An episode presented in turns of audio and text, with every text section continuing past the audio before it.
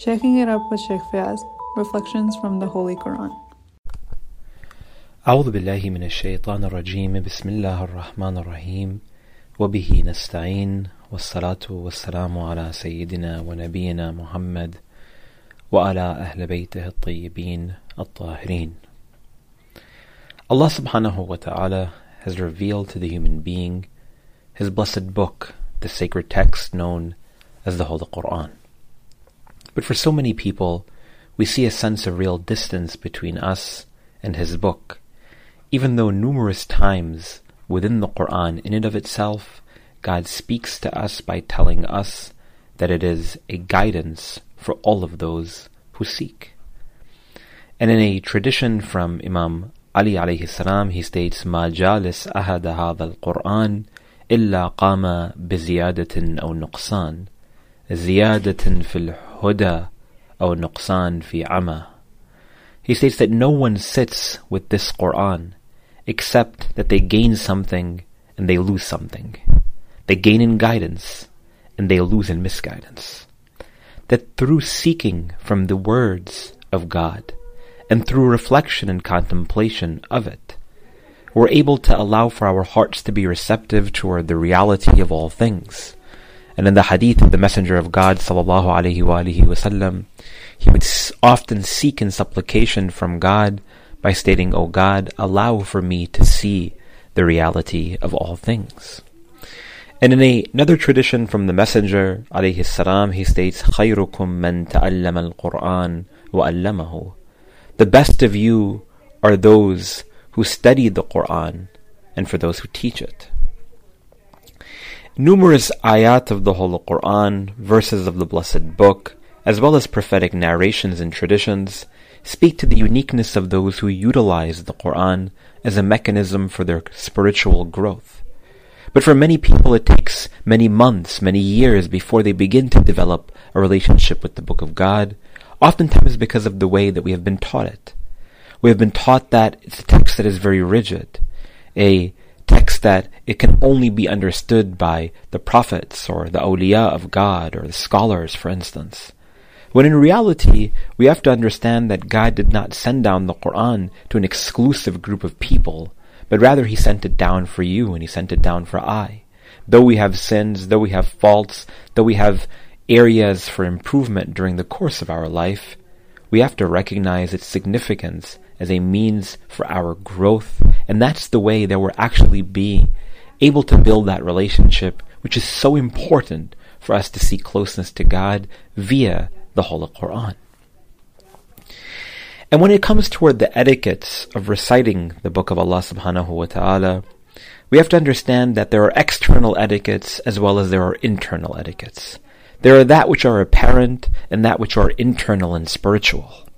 For instance, amongst those external rites, when it comes toward reciting the whole Quran, we are told that one should look at the verses of the Quran even if they've memorized the verses. That one should be in the state of wudu, for instance. That one should face the Qibla. That one should recite the Quran with a voice that is beautiful to the best of our potential. Someone might say, what's the benefit of all of these externals? It's important to understand that a ritual externally is that which cultivates a spiritual internally.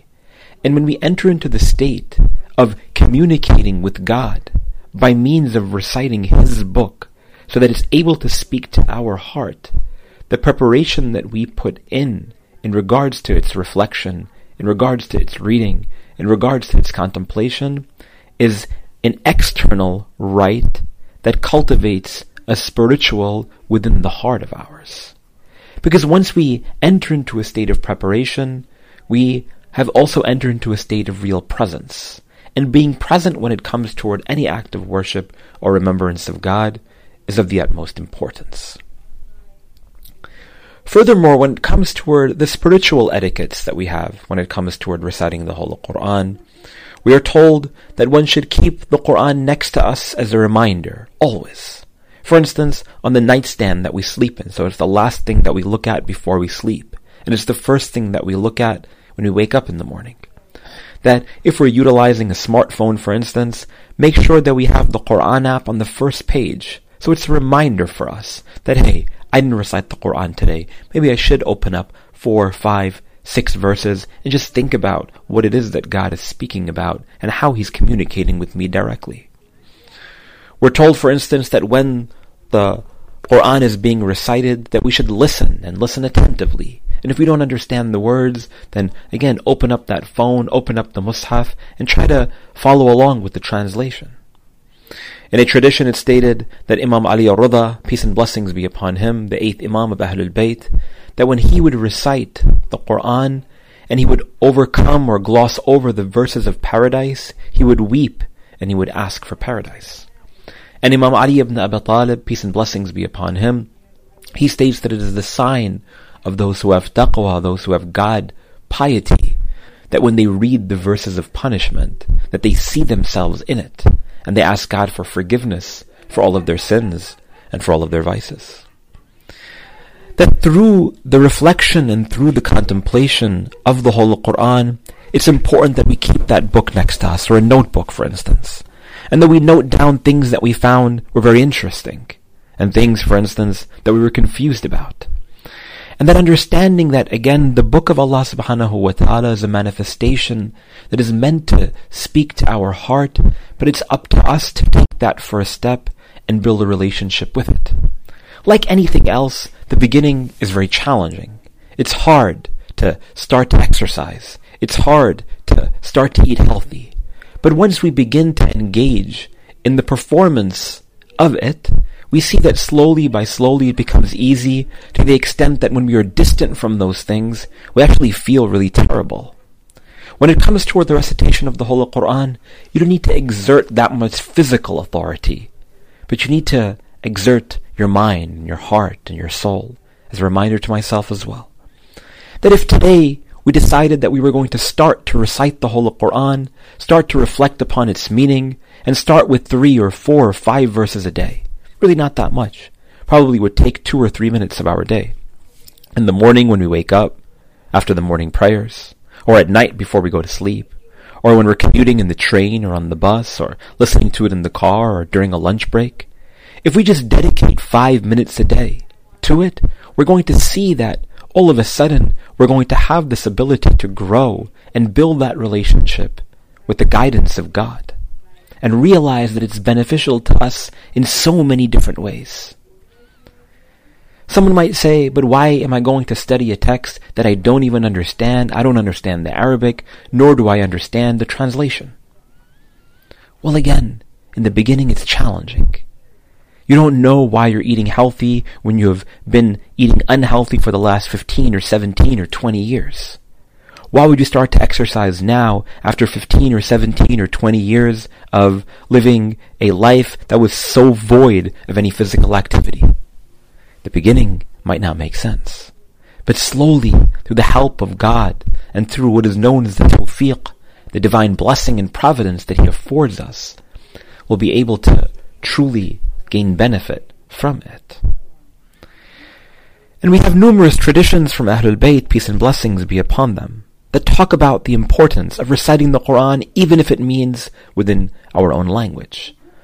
In a tradition from the Prophet sallallahu alaihi wasallam, he states, "Inna inna rajul al-ajami min ummati la yaqra' al-Quran bi'ajamiyatihi fata'arrafahu al-mala'ikati ala arabiyyatihi."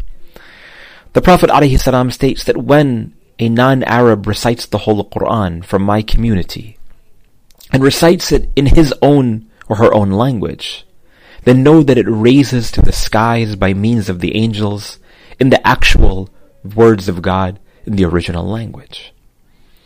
So know that when you take that step, you have the support of the Prophet, and you have the support of the angels. And you're going to see that it's going to allow for us to ascend to heights metaphysically that we never thought that we could reach.